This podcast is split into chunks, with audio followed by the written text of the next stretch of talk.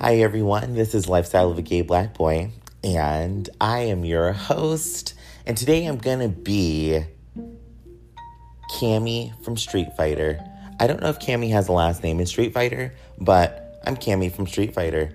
And thank you to everyone who was there at the event last night for Halloween at the Bachelor Forum, where I took first place dressed as Cammy and got me some coins for drinks. I love it. Little free drink gift card.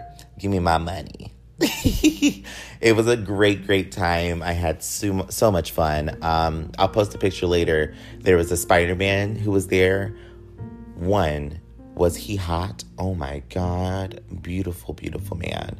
And two, most friendly Spider-Man I've ever met in my life.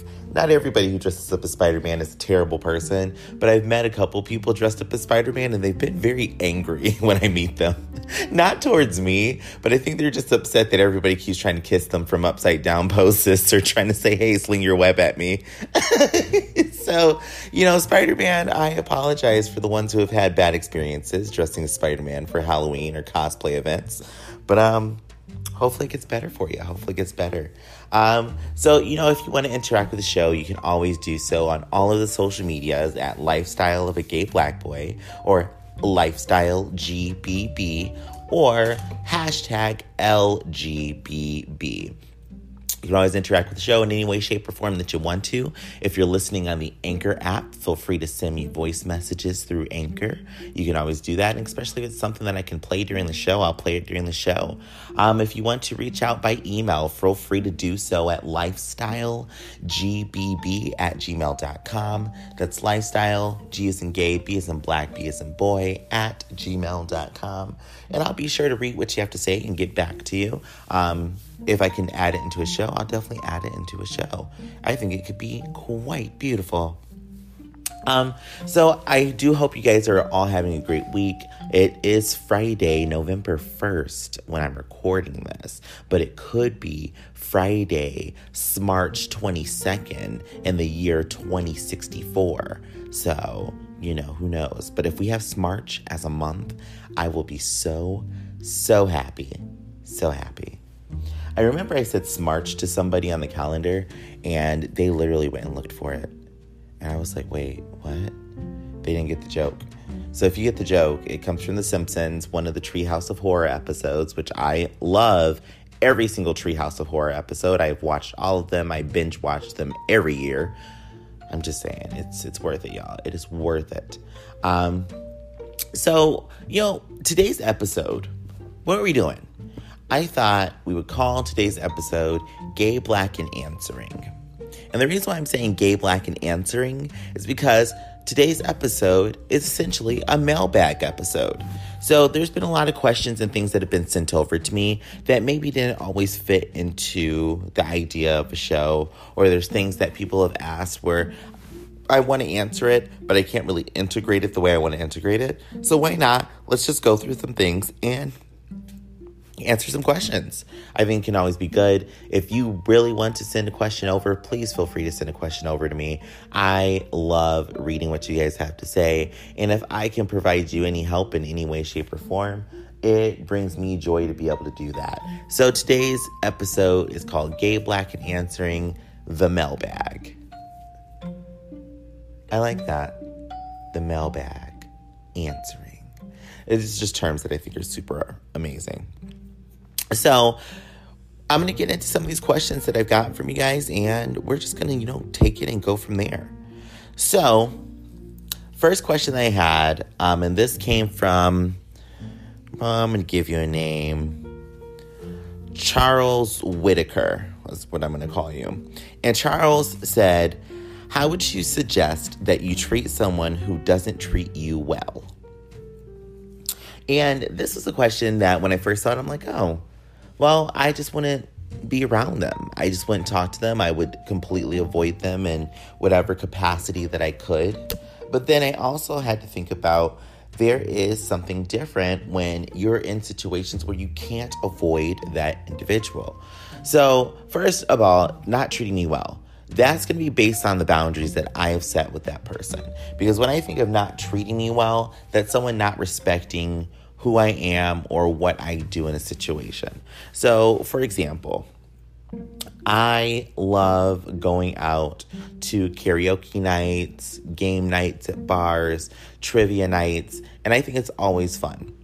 And when I'm at these events, I'll go and talk to just random people just to say, hi, hello, how's it going? Or, you know, interact with people just because they're there sharing that same experience. Someone who's not treating me well in that environment is when I walk over and I'm like, oh, hey, how are you? They kind of just stare and don't say anything back, even when they clearly have heard me. Or they will just walk away, roll their eyes, like, I'm not talking to you, bitch. Like something like that. That's not treating me well in a situation. Or if I'm at work and something occurs, something happens, I don't like when people speak about things in the work environment in generalities. I feel it's best to just go directly to the individual who possibly made the mistake or did something offensive and just addressing it head on. I think that's just a far more effective way of addressing an issue. So I don't think that's treating me well when, let's say, an email comes out of, so just so everybody in the office knows, you don't put toilet paper in the refrigerator. I mean, maybe someone likes having their butt wiped with cold tissue paper. You know, it makes you quiver a little bit. You're like, oh, nice and cold.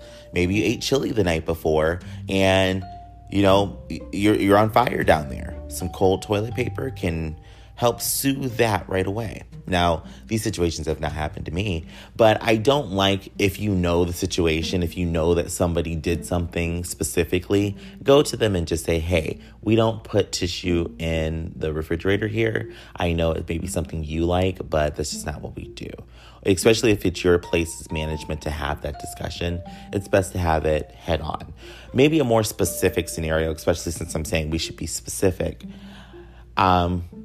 You have a roommate, or you have a place where you live with somebody and you have to coexist in that space.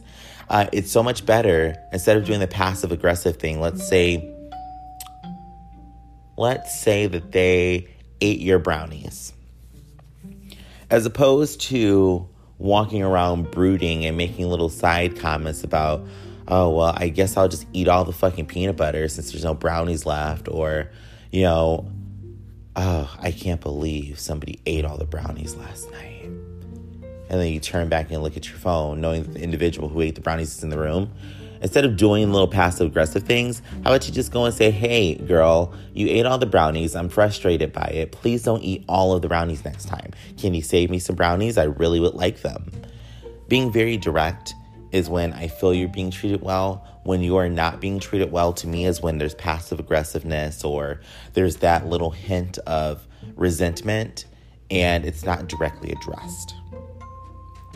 Now, I bring that up because you have to be able to coexist with people in situations. So the way I'm going to treat you when you're not treating me well, if we're in a situation like we're roommates, I'm just going to be very cordial. I'm going to do my best to stay out of your way, and I hope you'll do the best to stay out of my way. But I'm going to also be looking for a chance to get out of that situation as soon as the lease is up. As soon as the lease is up, I'm out. I'm gone, girl. Gone, girl, gone. Great movie, by the way. I'm also going to make sure, if this is a situation where we still have to interact, that whatever purpose that we're interacting for, especially if it's work, it does not affect our work performance. So I will take anything that would be a personal or maybe outside of work situation and conversation and end it very quickly. Of just, hey, we're here to work. I understand you want to tell me about this, but I apologize. We just need to get our jobs done. So that way I'm taking responsibility that I just want to do work. I don't want to focus on the personal stuff, and we're just going to keep it moving. I hope that makes sense for you, Charles. So another question that I got that came in, we're going to say this came from Clyde. So Clyde said, I was doing some YouTube listening. I think it's interesting that the powers that be have placed the so-called gay agenda in the light over the black agenda. And this has caused a great divide over blacks fighting together.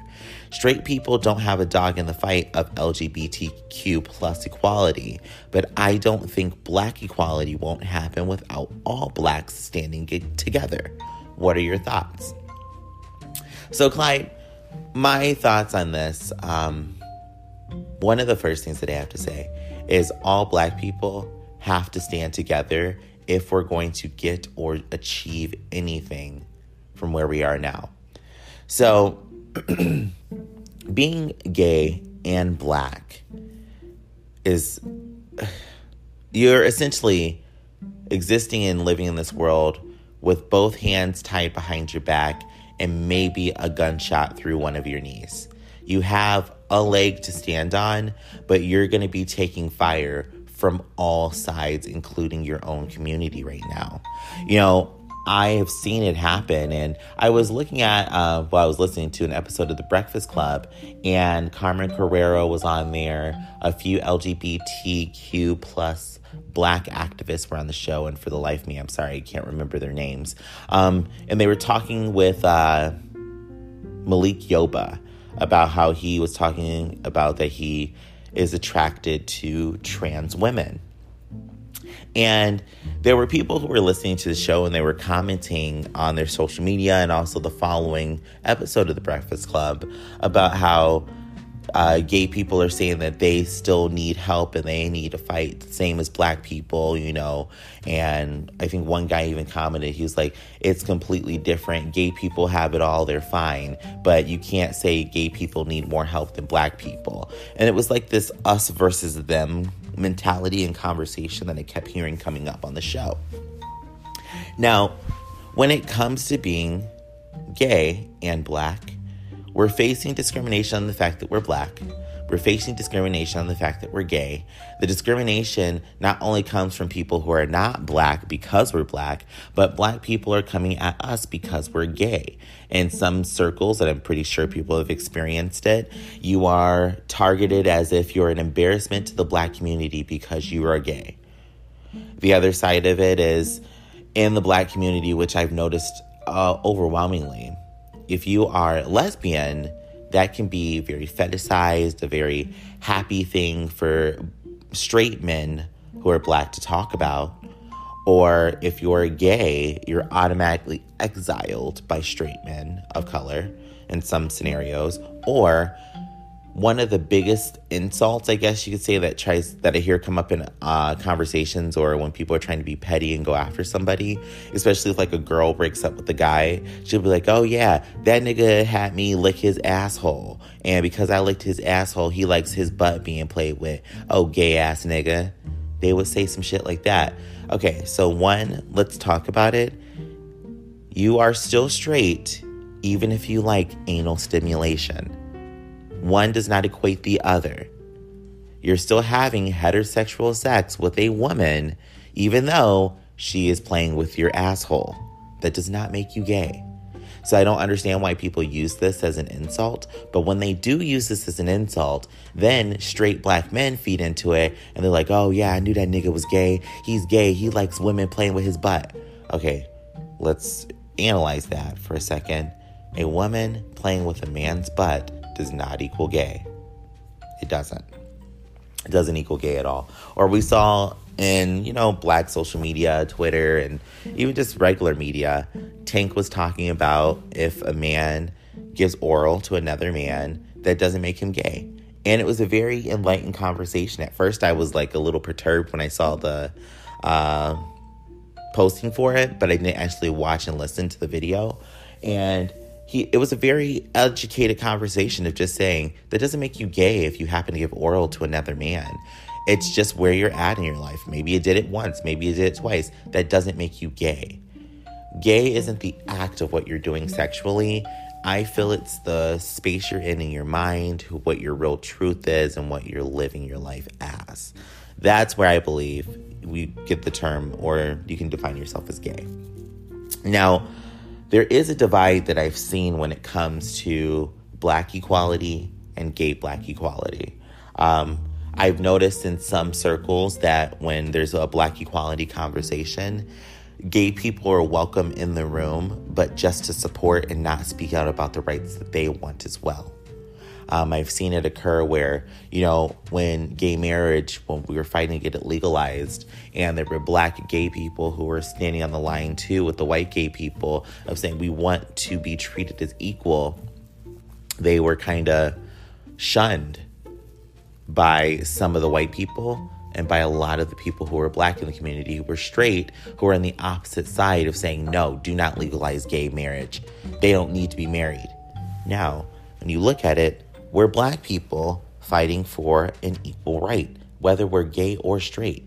You know, there's equality in marriage. Marriage, to say and be able to declare openly that I love another person and this document and this ceremony proves it, that's equality, to be able to just do that.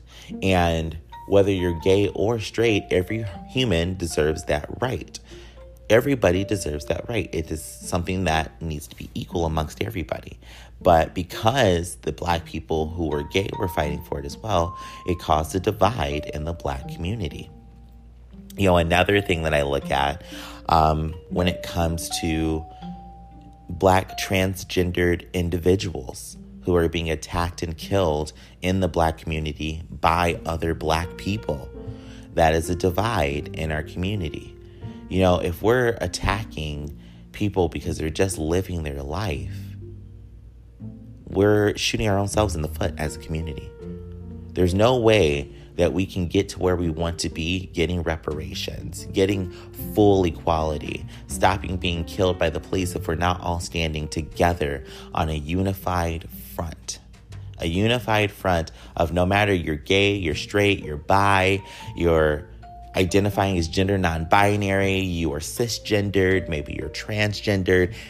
If we don't stand together, there's always a way for the other side to get us to attack each other. And once we start attacking each other or we don't support each other, that's when it's the easiest to take us down. You know, if you look at societies or if you look at military strategies, one of the biggest strategies that is out there is to cause destabilization in a community, and then you can come in and take it over.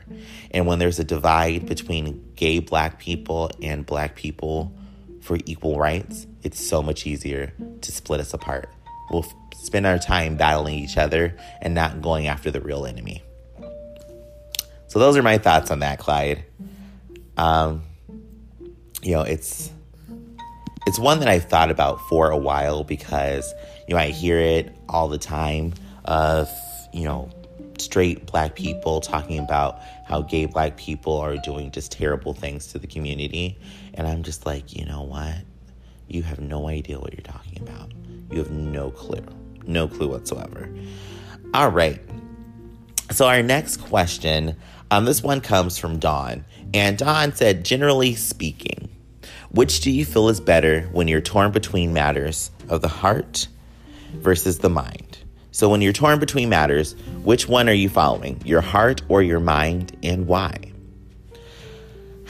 So when I'm torn between matters, and when I hear heart versus mind, so when I hear heart, I think that's thinking emotionally. And when I hear mind, that is going to this as a analytical or planned out or thought out process. You know what? So I'll take this to men. Men. When I am thinking about dating a guy, maybe a guy comes to me and is talking to me, I generally and in the past would think with my heart. Emotionally, how did I feel in that moment? Or what am I feeling right now? And I'll use an example, and this actually happened last week, Saturday actually. And I was at a bar. And at the bar, this guy came in, and I was totally attracted to him. 100% hot, super freaking hot, my type. Like, he was 6'3", gray beard. I like daddies. Gray beard, nice, just thick man. I love a good thick man. Like, muscles are great. They're fine. But give me, like, just a full-bodied man, just a chunk of man. I'm all about it. But so he walked in, and he had a great smile, by the way. Smiles get me all the time. A great smile. And I could tell he had been drinking. You know, I had a couple of drinks. I wasn't drunk. I would say tipsy. But I definitely wasn't trying to get super drunk. I didn't want to be drunk that night because I was going to have to drive home. So he walks in. He sees me. He gives me like an eye. I give him an eye. He walks back out of the room I was in where I was playing darts with friends. And so I, just peek over my shoulder to see if he's still looking. And he was still looking. So I knew I caught him. He caught me. We're going to see where it goes from here. So then he comes over. He's talking to me. And we start talking about, where are you from? And he tells me where he's from. I tell him where I'm from. And I'm like, you look fantastic. And he's like, you do too. I was doing the test run of my Cammy costume. So I was quite exposed at that point. And I was like, oh, you're sweet. And so then he just kind of grabs me, which I don't like that at all. But he literally just grabbed me and pulled me into him and then, took a handful of my cakes and started squeezing them. I'm like, okay. And so, I pushed myself off of him. I'm like, oh, that was sweet, but please don't do that. I don't like when just random men grab me. And so the next thing he says, he's like, oh, well, I'm dominant and I'm not some random man. I'm about to be your man. And he kind of reaches out and tries to pull me in close to him again.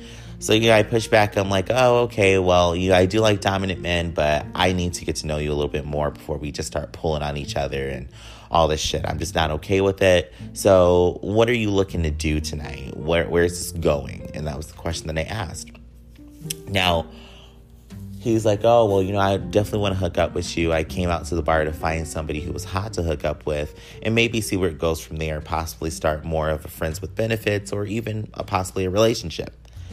Now, this is where the tear in me came into place.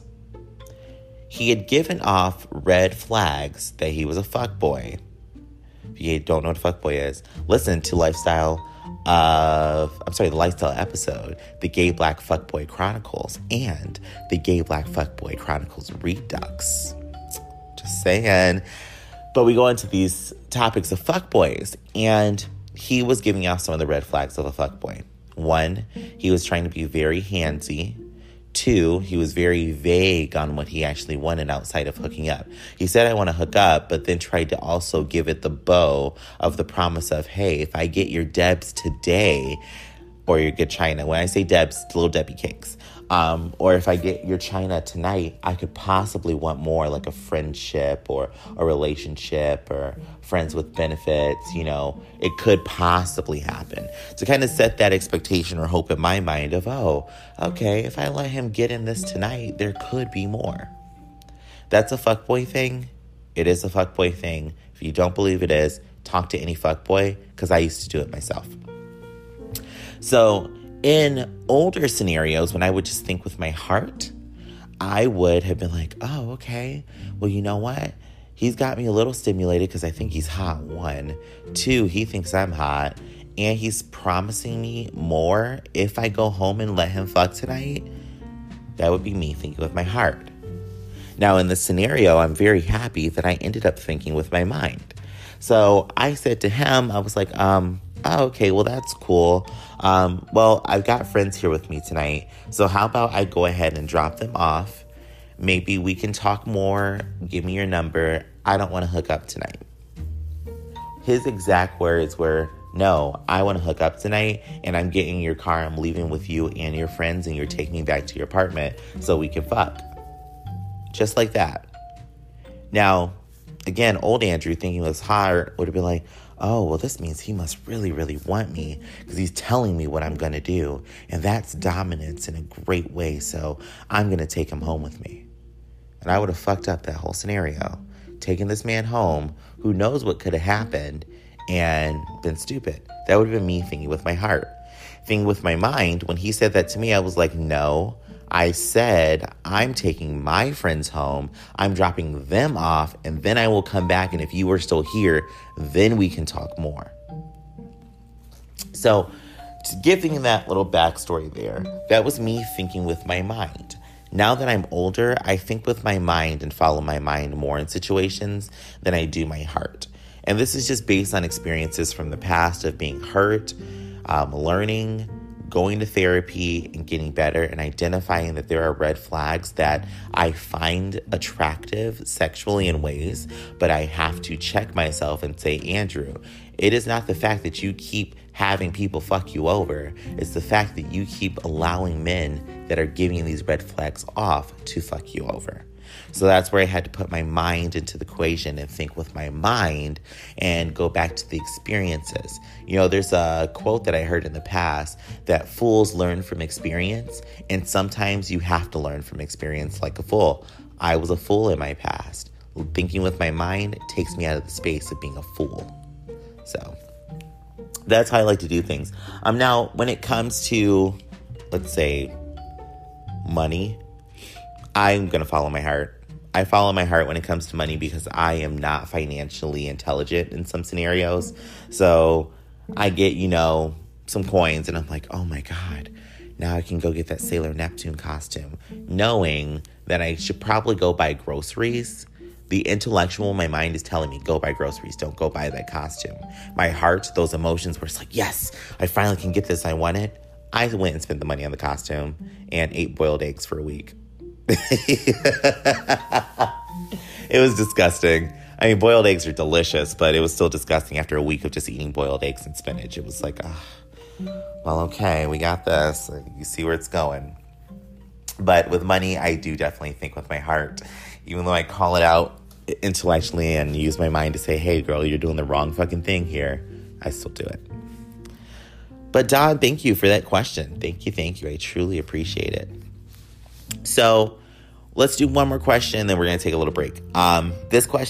This came from Lafayette. I'm making that name up. Lafayette. I just think it's such a beautiful word to say. It's a beautiful name too. But the question from Lafayette was, would you go to a party where cell phones are not allowed? It seems like we can't socialize for a long period of time without scrolling through our phones. Socializing seems to be replaced with cell phones. I do understand that certain circumstances such as work or family may require that you have your cell phone for an emergency purpose. But generally, we can attend a function and just socialize with other people and not check our Twitter, Facebook, Instagram, or whatever else is out there. So would you attend this party? My answer is yes. Yes. So I have to use my cell phone for work. I have to use my cell phone for this podcast. I have to use my cell phone to make sure I keep myself organized when it comes to parts of my daily life. But the moment I get to put my cell phone down and not look at it is the most freeing moment of my day, of my life. I would definitely go to a party or an event where cell phones are not allowed. There's one event here in upstate New York. It's actually in Sterling, New York. It's called the Renaissance Festival. If you are in upstate New York, I suggest that you go. It's tons of fun. It's like living Game of Thrones. It's so much fun, except there's no dragons. And Cersei is not just one person, but Cersei can be a group of 50 people. But every time you get to go to the Renaissance Festival, they have as a part of their rules on their website that modern technology, i.e. cell phones, cameras, all those things, are really not allowed on the grounds. You can have them as an emergency, but you can't be walking around the festival with your cell phone in your hand. Or you can't be at a festival event just recording on your cell phone. You need to keep your cell phone out of sight, hidden, in a bag, something. And I can say the times that I have gone, not having my cell phone, oh, it feels so good. It just feels amazing. I challenge everybody to take a day and not use your cell phone at all. And I would say do that in a space where you are maybe off from work for the day or you have nothing to do for the day. Don't use your cell phone. Your cell phone, let it function as just that, a phone. And when I say phone, this is before cell phones were around. So when I was growing up as a kid, the phone, it rang, you talked on it, and you hung it up. You couldn't text from it. You still had to dial specific things. Pound was a thing, not hashtag. It was just the pound symbol. A star was there. You know, you could star 69 people. Was it star 33 for three-way calls? all kinds of stuff. Let your cell phone function as just a phone. And just experience that day. Don't text from it. Don't get on your social medias. Don't try to read the news. Don't do anything on your cell phone except talk on it like a phone. That's it. I challenge you to do it and tell me how you feel after you do it. I say it myself because I do it on the weekends where I don't text or I try not to get on social media. It is the most freeing thing in the world. I'm not seeing all the crap that's coming through on timelines. I'm not dealing with people's anger. I don't have to see weird fucking posts about dumb shit. I just get to enjoy whatever I'm doing in my space at that moment. Maybe watching a movie, maybe playing a good-ass video game, crocheting, straightening up my apartment, listening to some music and just dancing around, discovering me outside of the influence that's brought in through a cellular device is so freeing and so much fun. So if I got to go to a party where cell phones were not allowed, oh, I'd be in heaven. You'd be in a room or spaces where you could just socialize with people, dance, especially if it's a costume party, look at people's costumes and just have fun. So I would do it. I'd definitely go. Lafayette, thank you for sending that in. All right, guys, so we're going to take a break and I will be back because we got some more stuff to go through in this mailbag.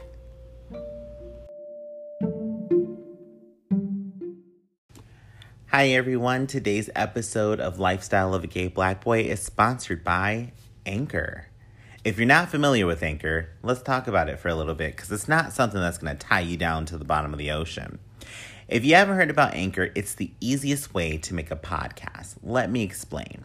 First, it's free, and everybody knows a girl loves free. Free is better than skinny. There's creation tools that allow you to record and edit your podcast right from your phone or computer. Anchor will distribute your podcast for you so it can be heard on Spotify, Apple Podcasts, and many more. They do all of the work for you. I mean, look at this. You can hear my crazy, whiny voice on over 10 platforms already. You can make money from your podcast with no minimum listenership. It's everything you need to make a podcast in one place. So, download the free Anchor app or go to anchor.fm to get started. That's Anchor, ANCHOR.fm to get started. And then you can have your voice out there like this little girl here. So, check it out, y'all, and let's get back to the show. Hey, everybody, this is Danny. Hey, this is Andrew. And we are your hosts of Some Meta Shit. So if you haven't listened yet, you should definitely check it out. It's our new podcast that's been out for quite a bit now. I want to say just over a month. Yeah. And we do a lot of conversation about how we converse in this world.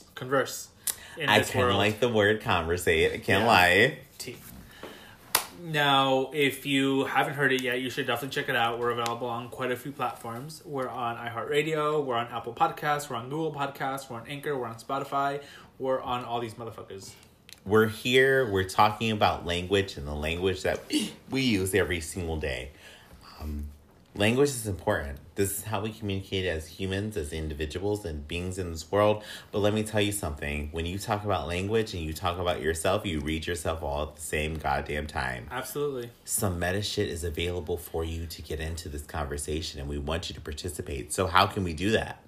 You can hit us on the socials. You can follow us on our social media accounts. You can email us at somemetashit@gmail.com. And yeah, just give us your feedback. Let us know what you're thinking. Tell us how you're using these words. We have quite a good selection of episodes so far. We've got things like healthy versus clean. We've got things like kinky versus perverted. We are looking for new ideas. So if you have any ideas, absolutely just shoot us a message and let us know. I mean, words have meaning and meaning means things. Right. Come get meta with us because meta is meta. Trippy, right? And bye, y'all. That's some meta shit.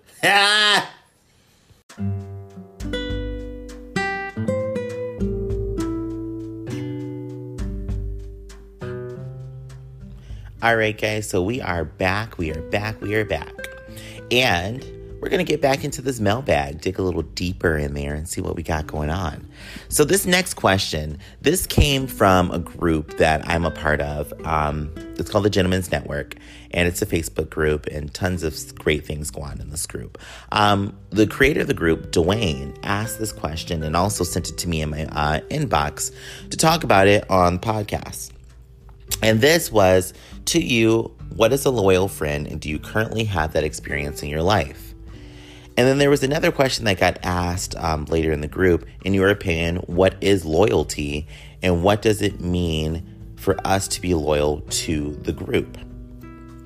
So loyalty and having a loyal friend. So first, I want to talk about what loyalty is. Loyalty is having an allegiance, an alliance, or something with another person, a group, a body of people, and not doing something intentionally offensive, destructive, or manipulative to that person, individual, body, group, or whatever. That is what loyalty is for me. Currently in my life, I do have loyal friends. I have very loyal friends, a few of them actually. The people who are in my life that I call friends, you know who you are, because I don't use the term friend lightly. When I call you a friend, you have access to a space of me and my mind that the rest of the world just does not get. And I do have loyal friends in my life, and those are people who I know I can count on at any moment. Not for something as far as money or a place to go or a place to stay, but to just text at some random moment and say, hey, can I talk to you real quick? And they know if I'm doing that, it's something where I'm just like, oh shit, I can't handle this one on my own. Or also I know that I can trust them, that they're not going to do something intentionally to hurt me or to offend me or to cause some kind of turmoil in my life. There is no intent for that to be the purpose. And I feel that I am a very loyal friend. You know, even with the scenario that occurred this week where I found out that a friend of mine, very dear friend of mine, I offended him. And I am sorry that I offended him. And I said that to him myself because there was an individual that I did not know he was interested in, that he was talking to and he really liked. And me and this individual, we ended up hooking up before I even knew who he was, before my friend told me about him. We hooked up, had, a little slap and tickle play. And then I found out that my friend was interested in this person. And I was like, oh, okay. Now, I didn't know that me and that other individual hooked up until it was brought to my attention by that individual. Because the night we hooked up, I was very intoxicated. And I remembered sleeping with somebody, but I didn't remember who the person was. Very scary scenario, but you guys know I'm an open book, so I'm just going to talk about it. So when I found that out, I went and told my friend, I'm like, hey, I got to talk to you. This is what happened. Now, of course, he was upset. He has the right to be upset, and you can be upset for as long as you want to. Just know when you're ready to talk, I am here to talk with you. But as loyal and where loyalty comes into play there for me, I didn't keep it a secret. I came to my friend and I told my friend, because not saying anything, I feel in situations where something happens where it could be offensive, is worse than saying something. When you don't say it and you have your friend looking crazy, that's not loyalty to me. Loyalty is taking a bullet and saying, I fucked up, which I did. I slept with somebody that you were interested in, even though I didn't know you were interested in that individual. Now that I do know, I have to tell you that as a friend. That to me is loyalty. Loyalty itself is something that I feel you have to have that inside of you. You can learn it, you can experience it, but if it's not already inside of you, you're going to have some trouble with loyalty. And it also comes to the way that you look at people. We have a way of dehumanizing people that we don't like, so we don't feel like we have to have a sense of loyalty to them. Whether that's calling them names, whether that's looking at them in disdain, just saying, oh, well, they're just a fuck up, who cares? We have a way of doing that as humans, and it makes it easier for us to not be social with those individuals. When you have loyalty to somebody, you look at them as more than just an individual. You look at them as somebody you care about, as a physical manifestation of your like, love, or trust of another individual. And when it comes to loyalty for a group, because this question was asked for the Gentleman's Network, but I'm just going to say a group. And when it comes to a group of friends, when it comes to a social group, maybe you have like a crochet club or something like that. Loyalty in crochet club means that you don't pick up some knitting needles. You pick up some knitting needles, bitch, we got a problem. I'm joking. But loyalty to the group is when you are making sure that the group as a whole is getting to the goal that you want, that you're together with, and isn't being diminished, damaged, or hurt in a way by an individual's actions or the group's actions itself. You know, when I align myself with a group, especially like the Gentleman's Network, which is meant to empower gay Black men, if something happens in the group that's taking away from that, loyalty to the group is making sure that we address that situation and remove it, excise it from the group. We have to remove that from the group, because if we don't, it's only going to fester and hurt the group. That's loyalty to a group to me. I think it's very important. I think it's definitely something that can be hard to address, because you're no longer going up against something just yourself, but you're taking into account and holding other people accountable all at the same time. All right. I hope that made sense. So, Dwayne, thank you. Another question that I have, and this came from DB Marshall. Marshall wanted to just know one thing. Let's get to know each other better. What is your favorite destination place? So my favorite destination place is Cabo San Lucas in Mexico. I went there, oh my God, almost 10 years ago. Yeah, it was 10 years ago. It was 10 years ago when I was 21, I went there. And it was just so much fun. I spent 2 days in Cabo. I was part of a cruise, and I remember getting off the boat and just had a fantastic time meeting random people on the port, talking to all kinds of people, going out to bars with people who did not speak English and that I did not understand Spanish at the time. But what we all related on was the fact that we just had a good time drinking tequila from a tequila factory. Oh my God, doing this margarita class where we were just making margaritas all the time and just exploring the port itself. I remember I spent hours down on the pier with my feet in the water, just talking to people who either lived there or other people who were vacationing. And it was just such a positive atmosphere and environment that I fell in love with it. I loved it. So that was I would say that's my favorite destination place. That's my favorite destination place, and I don't think there's any other way I could describe it. If I had one other destination place that I like and want to go back to, would be Akihabara in Japan. Japan is beautiful. Akihabara is like an anime comic book city. I would love it. Love it, love it, love it. So that's where I want to go. I'm going to plan a trip there sometime soon, because who knows what's going to happen in the near future. I may not get the chance to go. So I'm going to plan it as soon as I can. All right. We'll take another light question here too. Name two of your favorite restaurants. And this came from Wilson. We're going to call you Wilson. Wilson asked me, name two of your favorite restaurants. And two of my favorite restaurants are Church's Chicken. I love Church's Chicken. If you have not had Church's Chicken, I suggest you go and get some Church's Chicken. It is delicious, crunchy, and those honey butter biscuits. My God, I would kick a child in the face for a box of them. Honey butter biscuits are delicious. De-freaking-licious. When they come from Church's Chicken, so good.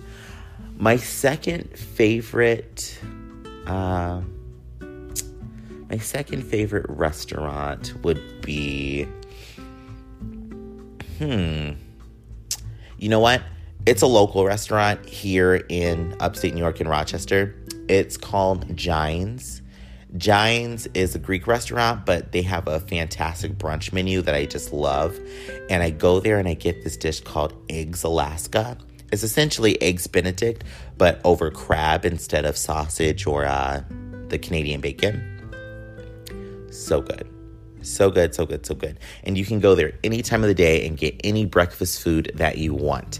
That's what makes it even better. So I love Gines. Gines is amazing. And they're not paying me to say this. No restaurant is. But those would be my two favorite restaurants that I get to go to. All right. So another question about getting to know me better. This came from John. John said, hey, what do you like to do in your spare time?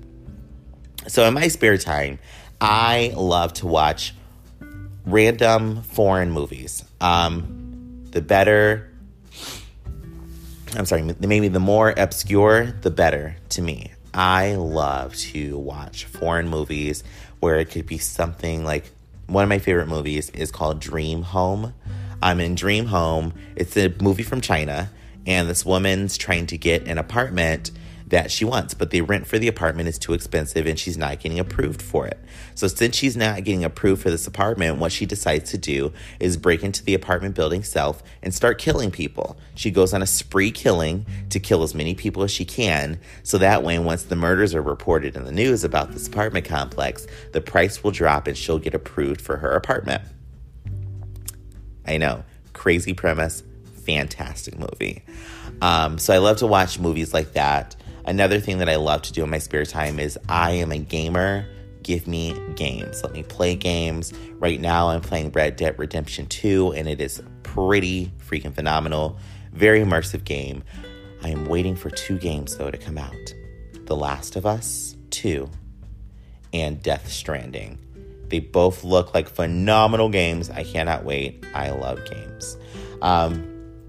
Another thing that I love to do in my spare time is I love to eat foods. I love to try to make my own recipes. I love to try and create creative, innovative pancakes. Pancakes are amazing. They're delicious. Who doesn't love them?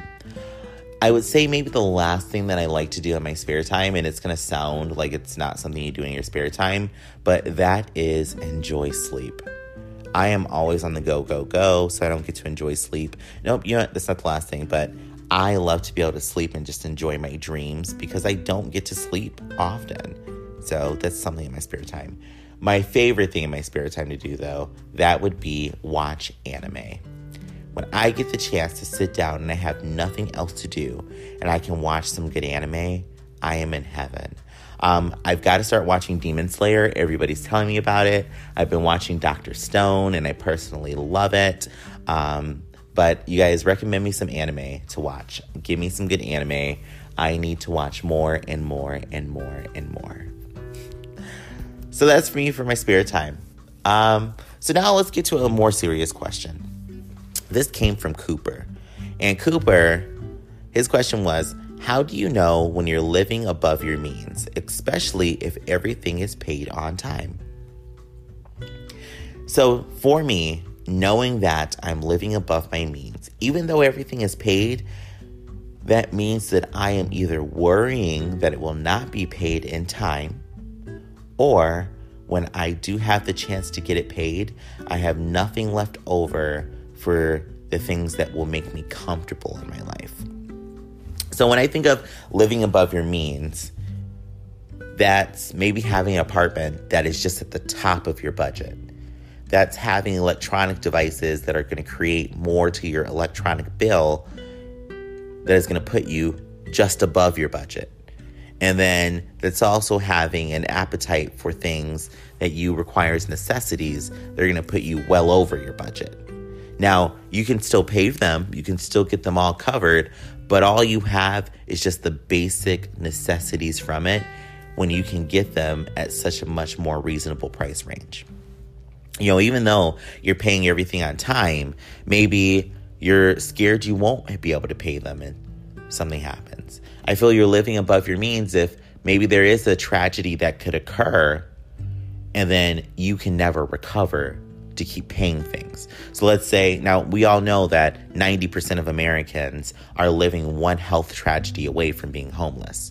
That is a clear, defined fact, and that is why your vote is so important in this next election to change that. But if you look at it this way, let's say you're living in an apartment, you have your basic things, your electricity, your gas. I mean, internet is pretty much a necessity now, so you have your internet and stuff.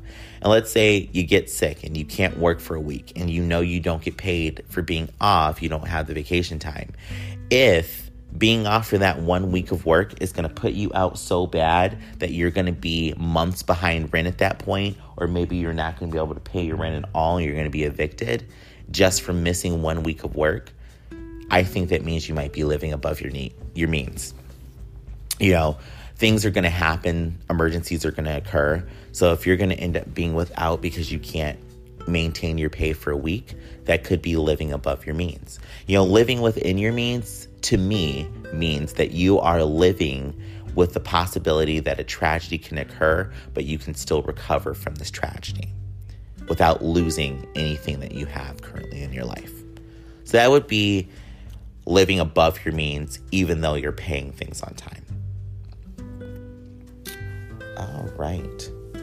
So we got another deep question here. This question is very deep. This came from Susquehanna, and I'm making that up, but Susquehanna asked,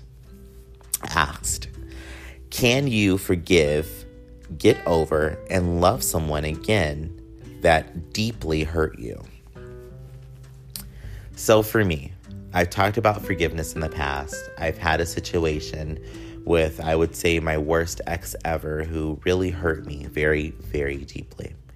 Now, I forgave him, and I forgave him because I had to do it for me. Forgiveness is typically for yourself. It's really not for the other person. And I had to forgive myself along with forgiving him because I was destroying myself with how much I hated him. Holding on to the anger of how bad he hurt me and fucked me over was destroying my life. I didn't know how to be a good person anymore because I was stuck in the pain and the hurt and the anger. So I had to forgive him to forgive myself to then have inner peace for myself. Getting over, moving past that event, I had to get over that event as well.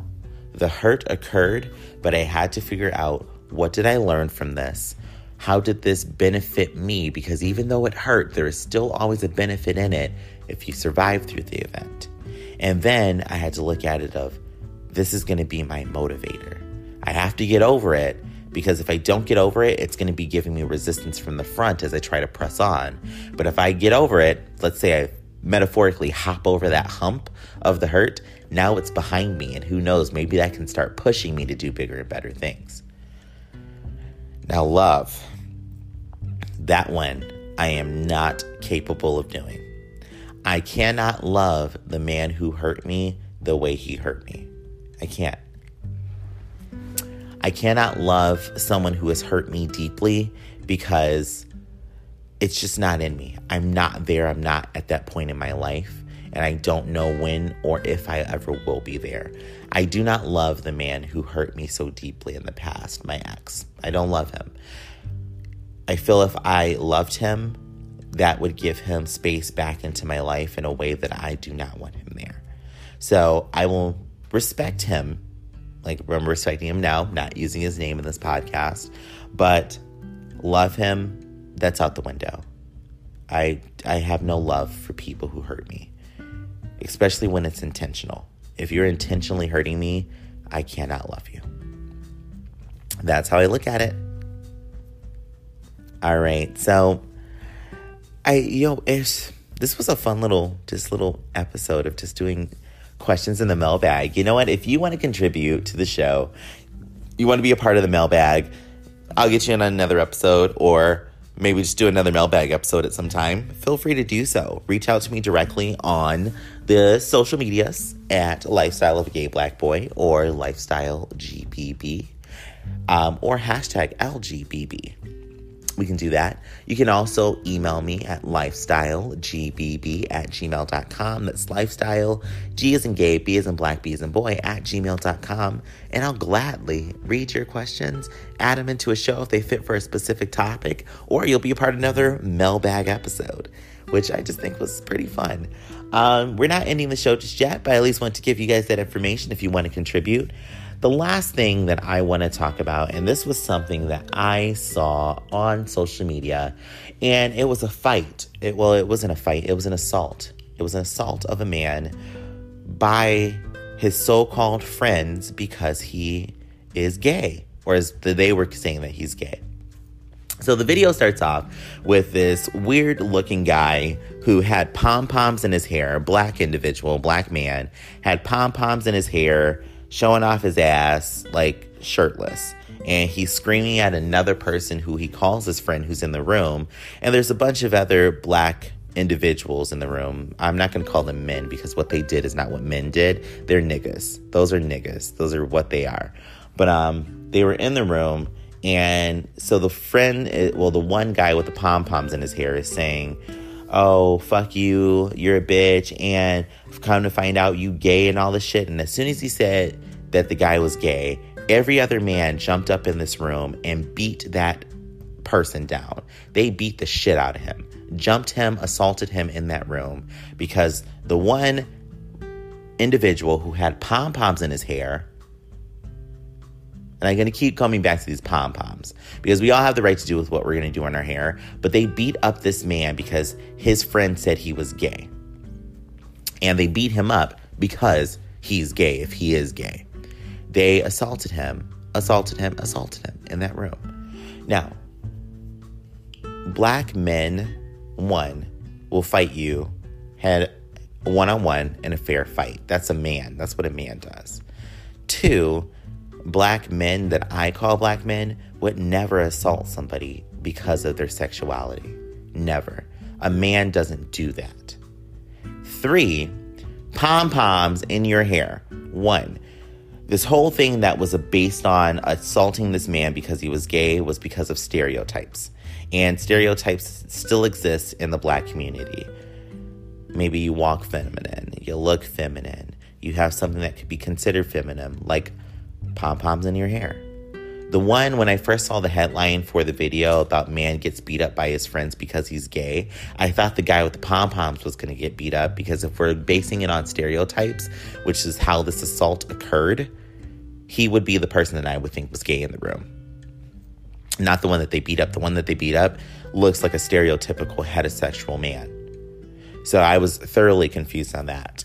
And the one thing that I just don't understand is why. Why did you beat up this man? Y'all beat him up because let's say he is gay. You beat him up because you thought he was looking at you?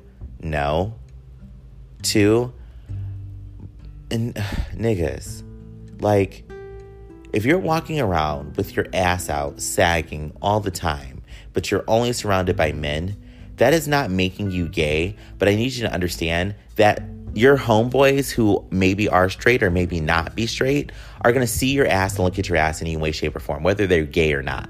So don't try to assault somebody or beat somebody up because they're gay because you think they're looking at you. Gay people have standards. Just because we're gay, it doesn't mean we just want to go after every man that we see. Just because we're gay doesn't mean we're going to hit on you or try to assault you or reach down and try to stick our face between your ass. We don't want to do that. Gay people have standards just the same way that straight people do. And might I say it, a gay man's standards are far more strict than any straight man I've ever met or known in my entire life. Let's just talk about that and be real about it.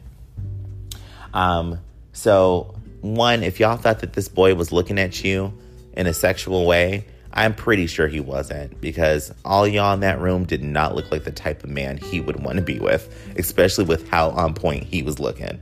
So I just had to point that out. I wanted to talk about it because a few people sent it to me on the socials, and That's just how I feel about it. I hope that those individuals go to jail or prison for a hate crime, because that was a hate crime. You assaulted this man under the pretense that he was gay, and you only assaulted him because his friend called him gay. That's not a friend. That's not loyalty. Individual who got beat up, I hope you never talk to them again. I hope you go to the police. I hope you file charges, and I hope that you get justice, because there's video of it.